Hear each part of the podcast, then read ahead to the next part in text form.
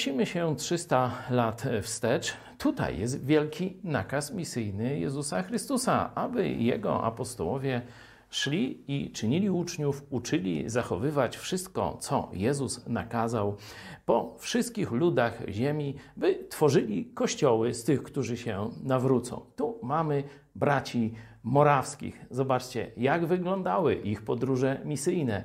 Głównie pieszo, e, tu jakieś wózki, niekiedy wozy. Także potem budowali statki. Chodźcie, pokażę Wam, jak wyglądał taki typowy misjonarz z początku XVIII wieku.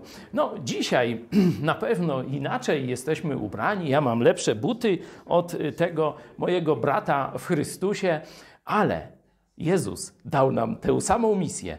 Oni 300 lat temu, my dzisiaj. Mam nadzieję, że Ty dziś lub jutro.